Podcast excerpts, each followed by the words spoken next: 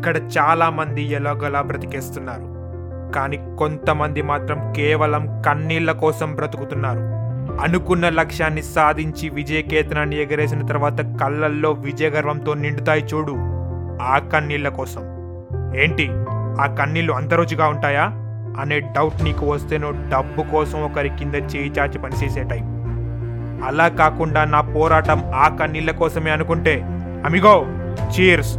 I want touch your feet నువ్వు లైఫ్లో సుఖం కోసం కాదు మ్యాడ్నెస్ కోసం బ్రతికే రకం. లైఫ్లో సుఖపడాలి అనుకునేవాడు ముందు కష్టపడి ఆ తర్వాత సుఖపడతాడు. కానీ ఇలాంటి మ్యాడ్నెస్లో బ్రతికేవాడు ఏది పడితే అది చేయలేడు. అనుకున్న దానికోసమే ప్రయత్నిస్తాడు అనుకున్నదే చేస్తాడు. అందులో కష్ట సుఖాలుండవు కేవలం కిక్ ఉంటుంది. ఆ కిక్ కష్ట సుఖాల కంటే చాలా బాగుంటుంది. అలాంటోడి పిచ్చి ఎలా ఉంటుందంటే సచ్చేలోపు గోల్ని కొట్టే పోతా. లేదా గోల్ని కొట్టే ప్రయత్నంలో చచ్చిపోతా. ఈ మాత్రం కాన్ఫిడెన్స్ ఉంటుంది. అంతేగాని వాళ్ళేదో అన్నారు వీళ్ళేదో అన్నారు అని అస్సలు డైవర్ట్ అవ్వరు. అయినా గోల్ని కూడా అంత ఈజీగా ఒక స్ట్రైట్ లైన్లో కొడితే కిక్ ఉండదు. గోల్ని కొట్టే ప్రయత్నంలో పడుతావు లేస్తావు పడుతావు లేస్తావు లే. ఎన్నిసార్లు పడితే అన్నిసార్లు లే. నువ్వు ఎన్నిసార్లు పడి లేస్తే నీ కథలో అన్ని ట్విస్టులు ఉంటాయి ఎన్ని ట్విస్టులు ఉంటే అంత మజా ఉంటుంది. ప్రపంచ యుద్ధాల కథలు నేను వినలేదు. కానీ నీలాంటోడు చేసే యుద్ధాల కథలు మాత్రం కంటి కింద కనురెప్పవాల్చకుండా విన్నాను. నువ్వు ఆలోచించవచ్చు ప్రపంచ యుద్ధాలు అంటే రాజులు రాజ్యాలు కత్తులు కిరీటాలు. కానీ నువ్వు చేసే యుద్ధం ముందు అవన్నీ చిన్నవే. వాళ్ళు కేవలం ఒక కంటికి కనిపించే శత్రువుతో యుద్ధం చేశారు.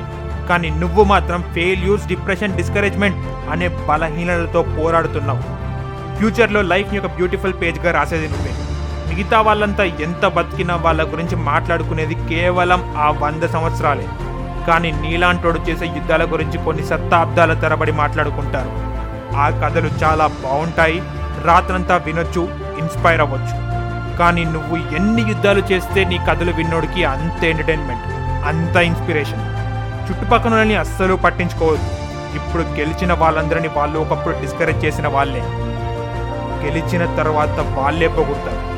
ఎందుకంటే ఒక బలమైన ఆలోచన సంకల్పంతో ముందుకు వెళ్ళేవాడిని వీళ్ళు ఎప్పుడు డిస్కరేజ్ చేస్తూనే ఉంటారు.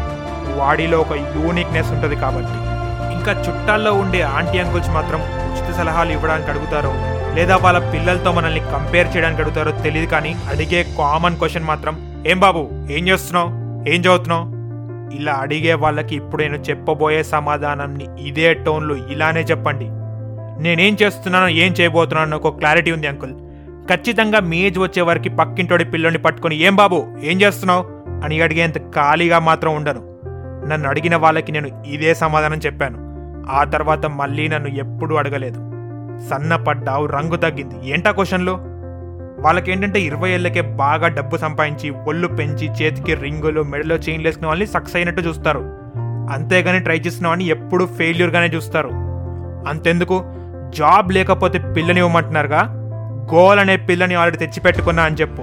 వాళ్ళిచ్చే పిల్లకి వయసైపోతుందేమో కానీ నీ గోల్కి మాత్రం ఎప్పటికీ వయసైపోదు అది ఎలానే ఉంటుంది.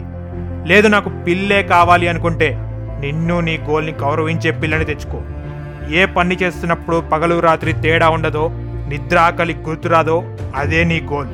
అంతలా ప్రేమించదాన్ని ఎలా వదిలేస్తావు? వదిలేయాలని ఆలోచన వచ్చినా వల్ల కాదు అని అనిపించినా నిన్ను లాగిపెట్టి ఒకటి కొట్టుకో. నలుగురిలో రెస్పెక్ట్ నలుగురిలో రెస్పెక్ట్ వాళ్ళందరూ నీతో ఉండర్రా. నువ్వు పోయినా నీకంటూ చరిత్రలో ఒక పేజీ ఉండాలంటే నీ గురించి ఆలోచించు. నీ పని గురించి ఆలోచించు. నీ గమ్యం గురించి ఆలోచించు. అవుతావురా. ఇన్ని యుద్ధాలు చేశాక ఏదో ఒక రోజు సక్సెస్ అవుతావురా. ఆ సక్సెస్ అయిన రోజు ఎవ్వడితో సెలబ్రేట్ చేసుకోవద్దు. ఒక్కడివే వెళ్ళు. నిశ్శబ్దంగా చీకటిలో నిల్చో. కళ్ళు మూసుకో. ఇన్ని రోజులు నువ్వు చేసిన యుద్ధాన్ని ఒక్కసారి గుర్తెచ్చుకో. అప్పుడు నీ కళ్ళలో నీళ్ళు వస్తాయి చూడు. వాటి కోసమేరా నీ ఇన్నాళ్ళ ప్రయత్నం. ఎన్ని డిస్కరేజ్మెంట్స్ రా.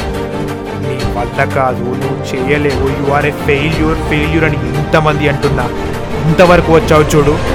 నీకు నీ గోల్ అంటే పిచ్చిరా. సెల్యూట్ రా నీకు.